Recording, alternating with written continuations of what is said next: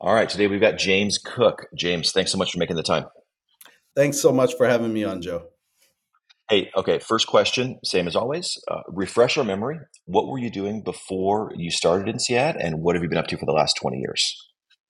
So before INSEAD, I'm from Detroit originally, and I started my career in the auto industry. I was an engineer uh, uh, designing rearview mirrors, and I went to INSEAD. And since INSEAD, I've, um, I've, I've pivoted, and most of my career has been around um, something called the nuclear medicine industry, um, which which is a little bit different, and I can um, maybe I should go into a little bit more detail there.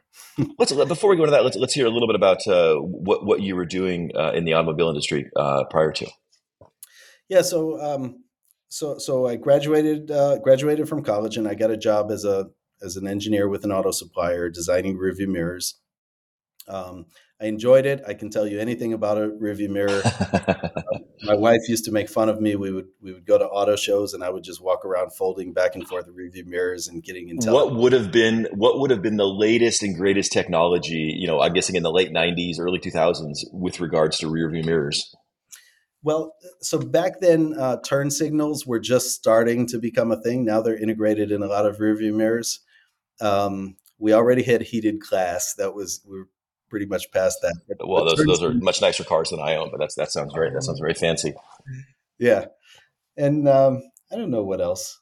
Um, there's not that much. What, what, so I did the outside rearview mirrors, and there's not that much uh, uh-huh. fancy bells and whistles going in the outside rearview mirrors. But turn signals at least were coming in. And you were at a supplier. I'm actually this is this is this is interesting. I I, I like getting into the, the, nuts and bolts of this stuff. So you're at a supplier. Which which OEMs or or, or manufacturers were you selling to? Um, most of them actually. I, w- I worked on a GM project, a Cadillac project. I worked on a Ford project, uh, some for Toyota, some for Nissan. I, I, don't even remember all of them, but I worked. Um, I worked for a supplier, and we we mm-hmm. worked on a variety of projects. All right. So you you your first love in life was was rearview mirrors. You, you went to business school. What, what did you uh, deviate towards after that? Yeah. So um, so I went to business school, and you know, when I went to business school, I wanted to change a number of things about my career. I wanted my career to be more international, which was a big reason to pick INSEAD. Um, I wanted to explore things outside the auto industry. And I, I, was never a really technical person, so I really didn't want to do a long-term engineering career. I wanted wanted something more business oriented. Um, so I took a job in consulting right after INSEAD with a group called Siemens Management Consulting, and this was uh, uh, globally headquartered in Munich, but with a New York office. I was part of the New York office and um, set up like an external management consulting uh, company, but only serving Siemens operating companies. Um, and and we would uh, bid for projects with Siemens operating companies against external firms, and we would win some, we would lose some. Um, but it, it was actually set up very similar to to to you know uh, external consulting firms like like a BCG or McKinsey and so on. Um, and so that was a great learning uh, ground for me. I, I worked for Siemens uh, operating companies in automation and automotive, and uh, halfway through my time there in 2005, I uh, did a project with a group called Siemens Nuclear Medicine. And they were headquartered in Chicago, and they had just bought a company in Knoxville, Tennessee and I worked on the post merger integration. And um, I got really excited about the industry. And, and let, me, let me stop you there for a second. Uh, I, I, should have asked sooner. Were you just doing automotive stuff prior to this, or were you bouncing all over the place within Siemens? I was bouncing all over the place. I had some automotive background, so if an automotive project came up, they would put me on that. But yeah, I was yeah. I was bouncing all over the place. Cool, cool. All right, yeah. get, um, back to the, uh, the, the the nuclear medicine one. Yeah, so it wasn't the very first industry that I saw mm-hmm. after automotive, but it was a, it was an awfully exciting one with with awfully exciting science and um, and a bright. And now, what, talk to us like we're golden retrievers. Uh, what, what what is nuclear medicine? What are some of the applications? Uh, and what, what what does this what was this particular company doing? Yeah, so um, so so in nuclear medicine, nuclear medicine is the use of isotopes for for medical purposes. Um, can uh, there are applications in cardiology and neurology, but uh, but nowadays the the biggest application is is in cancer, is in oncology, and uh, and in cancer it can be used either for imaging disease or more recently for treating disease as well. And, and essentially, um, if you're imaging disease, you use a scanner similar to a CT scanner or an MRI. Uh, there's a different modality called positron emission tomography, and um, essentially you get in you get injected with um, with a radioactive dye, so to say, and the scanner can see where the radioactive dye is in your body because it's letting out uh, low energy radiation, and can reconstruct an image of your body with where the disease is, where the metastases are for cancer. And um, or because with, otherwise they'd have to go and they have to cut you open to look and, and see where the where, where, where the cancers are correct? Pretty much they would have to yeah a lot of times the, uh, otherwise they have to do a biopsy. Sometimes they still need to do a biopsy or they would or they might image your body with a with a CT scanner or an MRI but those things tend to show more shapes right? Morphology mm. and, and, and shapes whereas with a radiopharmaceutical you're actually looking at the molecular activity there. So you're actually looking at, um, um, yeah, you're you're you're you're you're looking at you know molecular ag- ag- activity um, that's happening, not only the shapes that happen later or that grow later on. Cool, thank you. So Siemens just just bought this company, and you were you were in you know post merger uh, work. Exactly, exactly. So I was in the post merger integration, and um, and uh, and I liked it, and you know I ended up doing a few follow on projects with that uh, with that business, and uh, and then in twenty in two thousand seven I, I, left the consulting group and I joined full time Siemens Molecular Imaging, and uh, I was head which of is what that which is what that company became. Correct, or, or that, that was a group of companies. Exactly, it was that okay. company. It was about a one billion dollar a year revenue business headquartered in uh, Chicago. One uh, in Chicago and Knoxville. The combination of the two was was that, and uh, they changed their name from Siemens Nuclear Medicine to Siemens Molecular Imaging. Um, and um, and I joined that business, and I was I was head of strategy um, for about four and a half years, and then I was head of uh, sales and business development for one of the subunits, uh, specifically that distributed radiopharmaceuticals. Um, so so so that company had all of the different components of the value chain in in nuclear medicine. We did scanners, we distributed radiopharmaceuticals, we we made um, mouse scanners for research for preclinical research. We made cyclotrons to produce the radioactivity. We were doing some new um, new radiopharmaceutical drug research in LA. It had all the different components and your clients are these diagnostic facilities that that that that do these these scans presumably yeah the the the, the clients the the customers were hospitals and independent imaging centers all around the okay. country. Yeah exactly and um and so that allowed me to to to get pretty deep into the industry of of nuclear medicine or radiopharmaceuticals and um and and I did that until 2014 and in 2014 was the first time I actually thought about leaving Siemens. I was thinking, I mean, my plan was to do a long term career there. Um, but but something there, there, was a company that was coming to the U.S. and they were working on a therapeutic radiopharmaceutical um, that that later became a drug called Lutathera. And um, up until that time, therapeutic radiopharmaceuticals hadn't been taken very seriously. There hadn't been many commercial successes. Um, but the idea was simple, and, and it was that you, sit, you take the same targeting molecule that goes to the cancer, and instead of putting a diagnostic isotope on it, you put a therapeutic isotope on it. And the therapeutic isotope lets out a high amount of energy a very short distance. So it's killing cells, right? And that's what you want to do. You want to kill the cancer.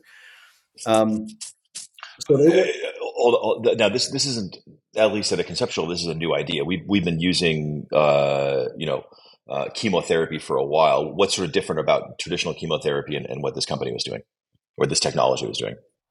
Well, th- this is um, compared to traditional um, chemotherapy. There are a lot of different ways that that the pharma industry has been coming up with more targeted. Um, targeted therapies for uh, for cancer, right? And the, and the idea is always to kill the cancer without without killing the rest of the person. I see. I see. So traditional chemotherapy sort of poisons your whole body and, and, and the cancer as well, whereas this stuff just just focuses on more the targeted. More targeted. Okay. And, and, there are other modalities in pharma for doing that. There's a there's a um, something called ADCs, anti- antibody drug conjugates, that have also been used for more targeted uh, killing. But but here, the difference here is that we're using radiation to kill the cancer. So it's the same radiation you get if you get external beam therapy. It's it's essentially the same radiation, but it's much more targeted because it's it's injected in your body and it's going only to where the cancer is, or mostly to where the cancer is. And so it's much more targeted and it can also treat systemic disease throughout your body rather than kind of if you get external beam radiation, it's hitting all the tissue around the cancer as well, right? I don't mean to be so focused on the science, but I, am genuinely curious, and I suspect other people are as well. How does it know where where to go? How does it know how to go directly to where the, the cancer is?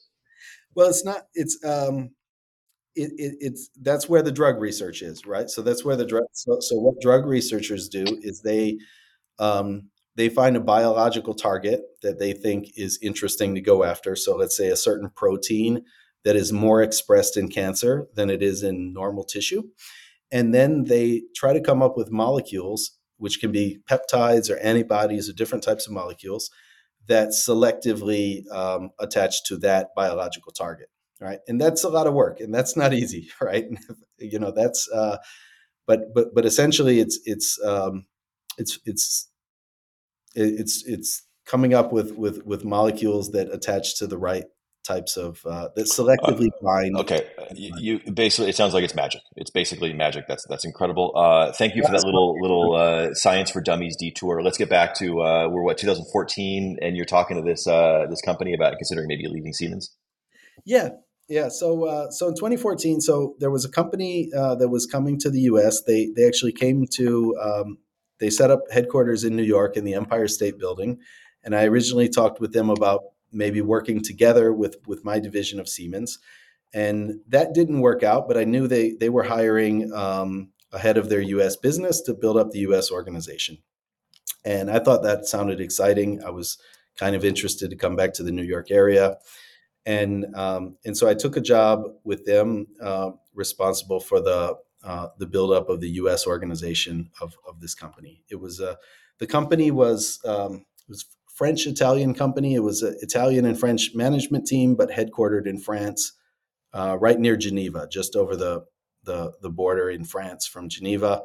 Had was kind of a quasi spin out from CERN, um, the nuclear research facility in Geneva. Um, so so they so so I moved to New Jersey and um, and joined them in in the New York office, and, and my job was to uh, build a factory first in New and, Jersey. And you're like employee number one in the U.S. for this company. Essentially, yes. There were a handful of uh, so so the global CEO had moved to New York as well, and and mm-hmm. there were a handful of people there, but they were all working on like investor relations or uh, regulatory affairs, or let's say more global topics. Whereas I was employee number one for building up the U.S. organization. All right. You, and, did they again? Excuse the dumb questions here, but they're a European company with presumably some European approvals for whatever they're selling. Do you need to go from square one with with the U.S. FDA to get to get your stuff approved in the U.S. or is there some fast tracking if you're already working in Europe? Well, they so they actually for the for their main drug, the the therapeutic, they actually didn't have approval in Europe yet. Um, okay. It was something that was being used um, kind of broadly in Europe under um, physician discretion or, or kind of right to try laws, but it had not been formally approved either in Europe or in the U.S. And what they were doing was running a, a global trial with more enrollment in the US, but also enrollment in Europe. And they were seeking approval in, in, in both, both geographies. Um, it was a, um, the, the, the class of therapy is something I, I, believe in Steve Jobs' book. He also talks about going to Europe to get an experimental radiotherapy as well, which was, I believe it was either a variation of this drug or, or something similar. Um, but it, and aren't there? This, this might get a little bit morbid, but isn't there a little bit more latitude with some of these unapproved drugs when the patient is is facing, you know, a, a, a likely terminal outcome? Am I, am I correct? Uh, there is there, there there absolutely is, and that's why it was it was being used a lot in uh, in Europe already before. Mm-hmm. Interesting. Um, and and so um, so we had a phase three study running, and the plan was to launch it in the U.S. a few years, uh, a couple years after that. Um, and and so what I had to do is build up the U.S. organization, including to, to, to be able to locally manufacture it and then to commercialize it in the U.S. Um, and with radioactivity, it's uh, there's a short half life, right? So it's constantly decaying. It needs to be injected in the patient a couple days after it's made. So you kind of need to make it in the continent where it's going to be sold. Also, you, would uh, I'm I'm now trying to put myself in your shoes. Uh, you'd been working for Siemens for a while, then you worked for this this division. How much experience did you have, you know, setting up manufacturing facilities, or is this a bit of a, a bit of a new new thing for you? Not that much, especially setting up manufacturing facilities. I had very little experience with that. Um, but I had, I, but I had a good team around me. Let, us say the European colleagues were were um, were very good and were very helpful. So you know, I essentially had to do project management and defer to them on the technical aspects. And um, and and we built a factory in uh, in Millburn, New Jersey, actually. Um, and th- and then I built up the organization. So um, manufacturing, supply chain, customer service and then you know sales, market access, medical affairs, marketing, and um, we, we we we built up a good team. Uh, grew to about 100 people by the time I um, by the time I left. We launched two products successfully. One was a diagnostic product we launched in 2016 um, that that went very well, and then we launched a therapeutic in 2018. And then on a, a, corporate level, two things happened. We went public on NASDAQ in 2015, in late 2015, and that worked out well. And then we were bought by Novartis uh, for 3.9 billion in uh, in January uh, 20 January 2018. So um, so that was a great ride. That was exciting. Fantastic. It was a small company growing fast. Um, we achieved a lot. We helped a lot of patients. Um, super exciting time. And then I found myself in Novartis, and I was um, I was heading my business unit in Novartis, and we were pretty much left alone for the launch of the product, which went very well. But a year into it, I thought, you know, I've, I've spent a long time in a big company before, and I learned a lot being in a big company. But it's not that fun. That's not really how I want to spend the rest of my career. um, so a year after the Novartis acquisition in 2019, I left. I took about a half year off, and I decided to start a new company. And um, and so I started a company called Evergreen Theranostics, and um, that was in middle of 2019. And um, our plan was was to do a, a, few things in the in the radiopharmaceutical space. One is we were going to do um, to be a contract manufacturer. Um, secondly, we, we're uh, developing some generic and near generic products. And then, uh, and then later on, we've gotten into a little bit of drug discovery uh, work as well. Um, the fundraising uh, part of that has was was was kind of exciting and, and, and different than usual. So in, in 2019, we um, about 10, 10 founders um, invested money in it to get us off the ground. Let's say seed funding, and then we plan to do our first investment round in early 2020. And you remember what happened in early 2020? COVID happened. And so, um, so in March 2020, we changed it to a Zoom roadshow. And, um, and and we managed to to um, to raise enough money to build the factory and keep pushing things forward. Uh, we raised 19 million among about 80 individual investors. Nice, mm-hmm. nice. That's scrappy. A, a, lot of a lot of relatively small checks. Yeah, yeah, well, it was yeah, there was it was a wide range, but um, mm-hmm. you know, but but but uh, but it went well, and and we got a really nice base of of investors that have been very supportive of the company since then, and um, and and we've been progressing uh, the business since then, and we we did a couple other raises since uh, you know later on, mostly invested by the existing shareholders. Um, so you, you had those three business lines: the contract manufacturing uh, the and I forget the second one, and, and then a little bit of your own discovery. How, how, have those three shaken out? You know, versus like which one seems to be the the horse that's winning right now? Um, we're we're pretty pleased with all three. So so with the first one, so contract manufacturing um, has has ramped up. We we opened a factory in uh, the third quarter of 2021. Um, no one believed we, we we bought land in mid 2019 and we opened in, in in late 2021. No one believed we would do it that fast. They yeah, that, that does seem fast. yeah, but uh, but we were proud of that. Uh, we we went pretty quickly, and um, there's a lot of excitement right now in the radio pharma industry. So sort of largely because of the success of of advanced accelerator applications, which we call AAA. Largely because of that success. Can you tell us what that is? Uh, I'm sorry, that was the European company that I joined. Oh, I see. Okay, sorry, sorry. I thought that was technology. Okay. okay. It was coincidentally called AAA, just like the U.S. Car Club. But yeah. um, but largely because of the the success of that company, and then success of some follow on, some some later um, uh, products that came with with other companies, there's been sort of a renaissance in radio pharmaceuticals, and so there's a tremendous interest in radiopharmaceuticals for uh, for cancer treatment for therapy, right? Whereas the, it wasn't before. Historically, it was mostly diagnostics, and so you know I've seen I don't know 30 or more companies started in the last few years to develop uh, radiopharmaceuticals. A lot of venture capital interest. We saw large acquisitions just made by uh, Bristol Myers Squibb and by uh, Lilly. So we see big pharma interested to get into it now. Um, and, and so because of all that interest, there's also a lot of work for contract manufacturers, right? So we, we've we've had a lot of work to do, and we're growing that segment of the business. Uh, your your clients in this regard are sort of our, our early stage, going through clinical trials, or they've already gotten approval. You're you're building their products for them that are going to market. Most of our most of our clients, or all of our clients right now, are are in clinical trial stage. So we're delivering we're delivering doses for their clinical trials around the U.S. Uh, we're built for commercial scale, and and um, and we intend to grow with our clients as they grow towards commercial approval eventually in the future. Um, Fantastic.